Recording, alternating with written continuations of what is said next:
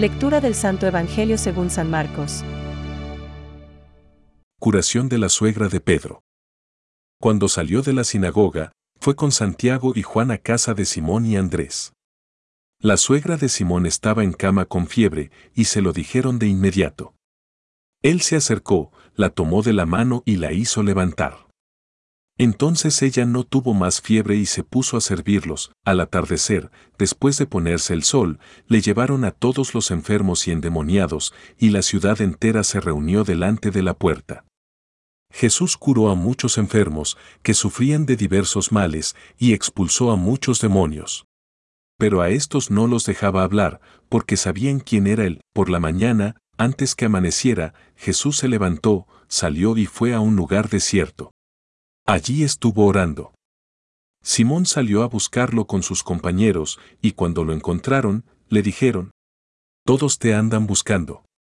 Él les respondió, Vayamos a otra parte, a predicar también en las poblaciones vecinas, porque para eso he salido. Y fue predicando en las sinagogas de toda la Galilea y expulsando demonios. Es palabra de Dios. Te alabamos Señor. Reflexión. De madrugada, cuando todavía estaba muy oscuro, se levantó, salió y fue a un lugar solitario y allí se puso a hacer oración. Hoy vemos claramente cómo Jesús dividía la jornada. Por un lado, se dedicaba a la oración y, por otro, a su misión de predicar con palabras y con obras. Contemplación y acción. Oración y trabajo. Estar con Dios y estar con los hombres. En efecto, vemos a Jesús entregado en cuerpo y alma a su tarea de Mesías y Salvador. Cura a los enfermos, como a la suegra de San Pedro y muchos otros, consuela a los tristes, expulsa demonios, predica. Todos le llevan sus enfermos y endemoniados. Todos quieren escucharlo. Todos te buscan, le dicen los discípulos. Seguro que debía tener una actividad frecuentemente muy agotadora, que casi no le dejaba ni respirar. Pero Jesús se procuraba también tiempo de soledad para dedicarse a la oración. De madrugada, cuando todavía estaba muy oscuro, se levantó, salió y fue a un lugar solitario y allí se puso a hacer oración. En otros lugares de los Evangelios vemos a Jesús dedicado a la oración en otras horas e, incluso, muy entrada la noche. Sabía distribuirse el tiempo sabiamente, a fin de que su jornada tuviera un equilibrio razonable de trabajo y oración. Nosotros decimos frecuentemente, no tengo tiempo.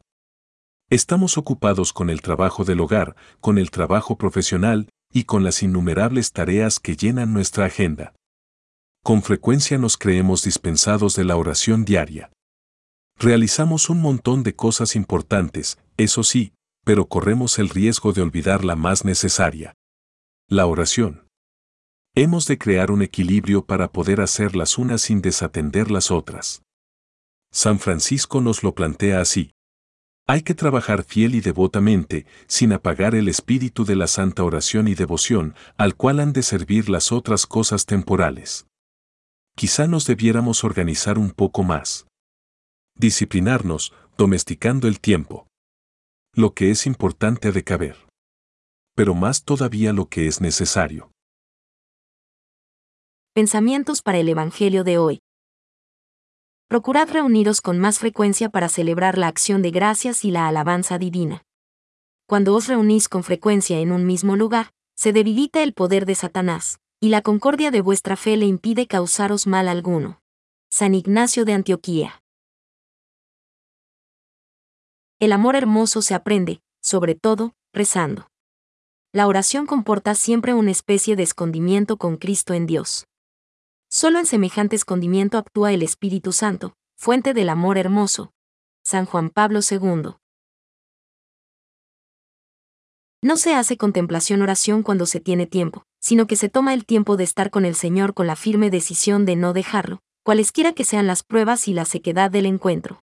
Catecismo de la Iglesia Católica, número 2.710.